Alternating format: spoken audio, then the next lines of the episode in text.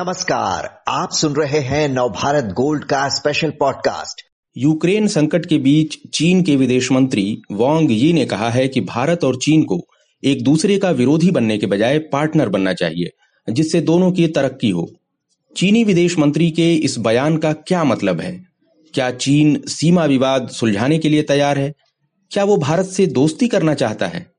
ऐसे कई पहलुओं पर बातचीत के लिए हमारे साथ हैं पूनम पांडेय जी जो नवभारत टाइम्स की विशेष संवाददाता हैं और रक्षा मामले कवर करती हैं। पूनम जी स्वागत है आपका। चीनी विदेश मंत्री ने कहा है कि हाल के वर्षों में भारत और चीन के रिश्तों को कुछ झटके लगे हैं।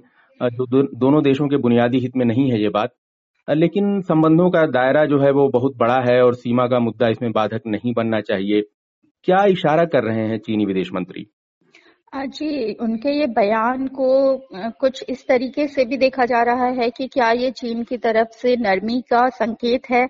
लेकिन मेरी जितने भी डिफेंस एस्टेब्लिशमेंट में अधिकारियों से बात हुई तो उनका ये कहना था कि इसको हम ये नहीं कह सकते हैं कि ये चीन की तरफ़ से नरमी का संकेत है। दरअसल शुक्रवार को भारत और चीन के बीच फिर से पंद्रहवें राउंड की कोर कमांडर मीटिंग होनी है।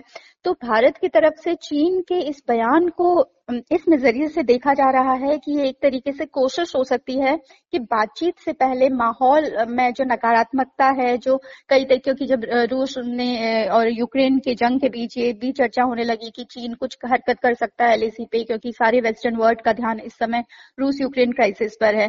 तो चीन का ये बयान, चीन के विदेश मंत्री का ये बयान एक तरीके से माहौल में सकारात्मकता लाने की कोशिश हो सकती है कि बातचीत से पहले थोड़ा माहौल ठीक हो, ताकि एक पॉजिटिव माहौल में ये कोर कमांडर स्तर की जो बातचीत है वो हो सके।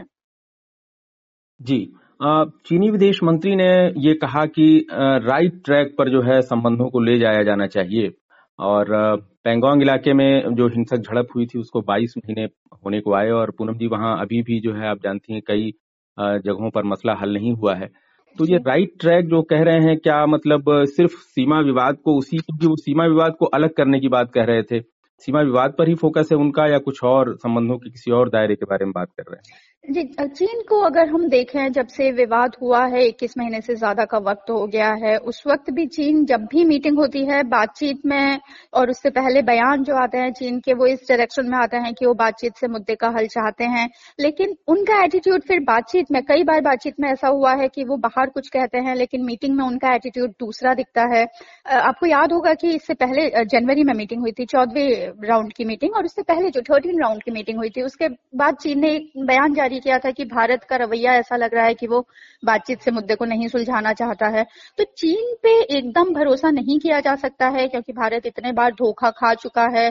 चीन ने जो गलवान में किया और 21 महीने पहले जिस तरीके से चीन एलएसी के पास आ गया था तो वो एक तरीके से धोखा था, क्योंकि चीन की हर बार समर एक्सरसाइज होती है। मार्च, अप्रैल के महीने में चीन तिब्बत के इलाके में चीनी सैनिक बड़ी संख्या में आते हैं और ये उनका एनुअल एक्सरसाइज है, समर एक्सरसाइज होती है। और जब ये विवाद शुरू हुआ ईस्टर्न लद्दाख इलाके में, तब भी चीनी सैनिक समर एक्सरसाइज के लिए वहाँ आए थे और समर एक्सरसाइज के बाद वापस जाने के बजाय वो वहीं रुक गए और एलएसी की तरफ़ बढ़ने लगे। तो चीन को का अगर हम इतिहास देखें, चीन कहता कुछ है, करता कुछ है तो उस पर एकदम भरोसा नहीं किया जा सकता है कि वो बातचीत से ही सारे मुद्दे सुलझाना चाहेगा। अब शुक्रवार की मीटिंग में देखना होगा कि किस तरीके से वो बातचीत करता है। उसमें कई पहलू भी हैं बातचीत के, क्योंकि भारत चाहता है कि सारे विवाद के जितने भी पॉइंट है, सब पे बातचीत हो। लेकिन चीन चाहता है कि सिर्फ़ एक पॉइंट पे बात हो। मैं अगर आपको डिटेल में बताऊँ कि बातचीत में क्या क्या इशू है, अभी जो चौदह राउंड की बातचीत हो चुकी है, उसमें कई इशू तो सॉल्व हो चुके हैं। डिसंगेजमेंट हो चुका है पेंगोंग झील के नॉर्दर्न एरिया से और उसके सदर्न एरिया से डिसंगेजमेंट हो गया है, यानी दोनों देशों के सैनिक आमने सामने अब नहीं है, पीछे चले गए हैं। गलवान में डिसंगेजमेंट हो गया और कोगरा का जो पेट्रोलिंग पॉइंट 17 है, जिसको हम पीपी 17 कहते हैं, वहाँ से भी डिसंगेजमेंट हो गया।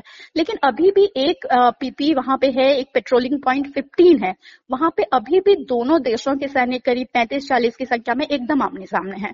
तो चीन इस पॉइंट पर तो बातचीत करता है, लेकिन भारत की ये कोशिश रहती है कि जब भी ये बातचीत हो तो विवाद के सारे मसलों पर बातचीत हो, क्योंकि पीपी फिफ्टीन के अलावा डेमचौक एरिया में और डेप्सांग एरिया में भी विवाद है, जहाँ चीन ने भारत की पेट्रोलिंग रोकी हुई है।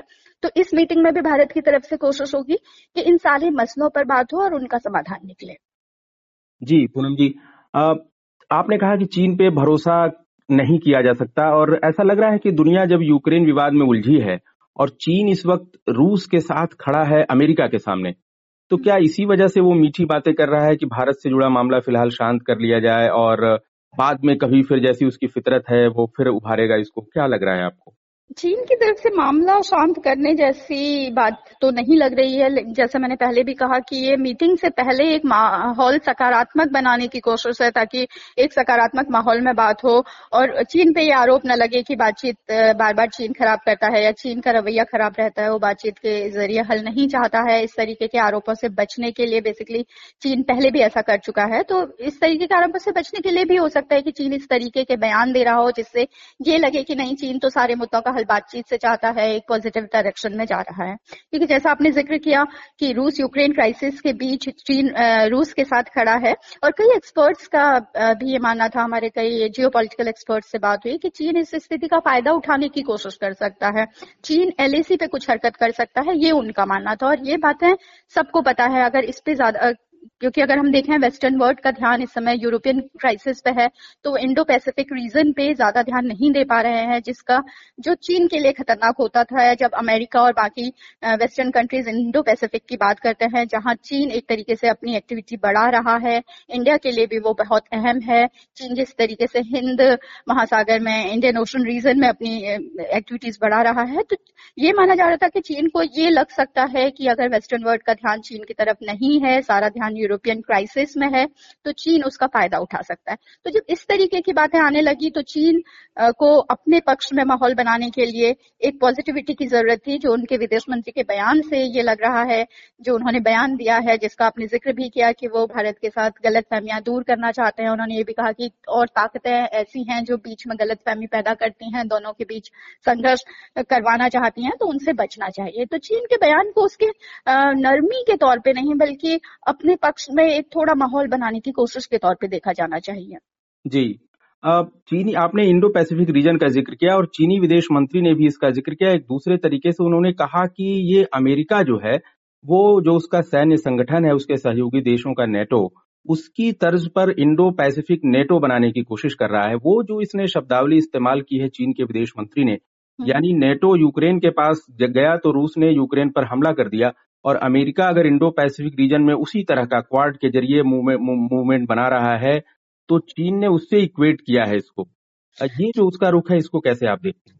जी, चीन का हमेशा से मानना है, वो क्वाड को लेकर उसने पहले भी विरोध किया था। चीन को ये लगता है कि बाकी देश उसके खिलाफ एकजुट हो रहे हैं, जिसका वो विरोध भी करता रहा है। इसीलिए आपने देखा भी कि जब यूएन सिक्योरिटी काउंसिल की मीटिंग हुई तो चीन के इस तरीके के बयान आए कि वो एक संप्रभु देश का मामला है। वो ये नहीं दिखाना चाहता कि बाद में कोई उसके मामलों में भी दखल दे। खासकर इंडो पैसिफिक की जब बात होती है या इंडियन ओशन रीजन की बात होती है, चीन की जिस तरीके की हरकतें रही हैं दूसरा ताइवान ताइवान का इशू चीन के सामने है ही। तो चीन हमेशा से इसीलिए इन चीज़ों को लेके वोकल रहा है कि दूसरे देश उस पे के खिलाफ एकजुट ना हो। क्वाड को लेकर भी उन्होंने इसीलिए इस विरोध किया था। और चीन की अगर हम बात करें, जैसे हमारी कई ऑफिसर से बात होती है जो कोर कमांडर मीटिंग का हिस्सा होते हैं तो चीन अपने इमेज को लेकर बहुत सतर्क रहता है। वो नहीं चाहता कि वर्ल्ड वाइड उसकी इमेज खराब हो तो अपने इमेज भी बचाने की कोशिश में लगा रहता है। और इस तरीके के बयान, इस तरीके की कोशिश, कई अपनी इमेज इमेज बचाने की कोशिश भी होती है। जी, पूनम जी, अब एक आखिरी सवाल इस सिलसिले में कि सीमा पर जो 22 महीने से गतिरोध चल रहा है उसको दूर करने के इरादे से पंद्रहवें दौर की बातचीत जो है शुक्रवार को होनी है भारत और चीन के सैन्य अधिकारियों की। इसमें पेट्रोलिंग पॉइंट जो है 15 और इसके अलावा और किन एरियाज़ पे फोकस रहेगा? जी पेट्रोलिंग पॉइंट 15 तो मुख्य मुद्दा है ही। उसके अलावा डेमचौक का इलाका है और डेपसांग एरिया है, जहाँ विवाद है। वहाँ, जैसा मैंने आपको बताया भी कि वहाँ भारतीय सेना की पेट्रोलिंग चीन ने रोकी हुई है और ये दोनों विवाद काफ़ी पहले से हैं। जब ये ये 21 महीने वाले विवाद नहीं है, ये कई सालों से ये विवाद चल रहे हैं। तो भारत की तरफ़ से हर मीटिंग में यही कोशिश होती है और शुक्रवार को होने वाली मीटिंग में भी यही कोशिश होगी कि सिर्फ़ पीपी फिफ्टीन की ही बात ना हो, बल्कि पूरे एलएसी पे, ईस्टर्न सेक्टर बॉर्डर का जो इलाका है, उसमें डेप्सांग की भी बात हो, डेमचौक की भी बात हो, ताकि वहाँ भी पेट्रोलिंग शुरू हो सके, वहाँ से भी चीन पीछे जा सके।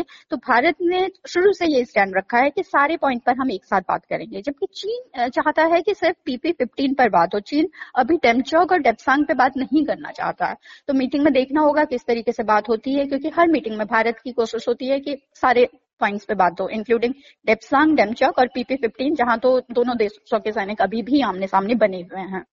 जी पूनम जी आपने समझाया कि चीन के विदेश मंत्री ने जो कहा है कि वो दरअसल वो अपनी इमेज बिल्डिंग की कोशिश है उनकी और वो उनकी बातों पर, चीन पर भरोसा नहीं किया जा सकता, जो भी वो सीमा विवाद के बारे में और संबंधों के बड़े दायरे के बारे में कह रहे हैं। हमारे विदेश मंत्री एस जयशंकर भी पिछले दिनों कह चुके हैं कि जो सीमा के हालात हैं, उन्हीं से तय होगा कि दोनों देशों के संबंध कैसे रहेंगे। आपने विस्तार से समझाया और शुक्रवार को जो बातचीत होनी है, उनमें उम्मीद की जाए कि भारत जो वहाँ कराना चाहता है वो करा पाएगा। बहुत बहुत धन्यवाद आपका।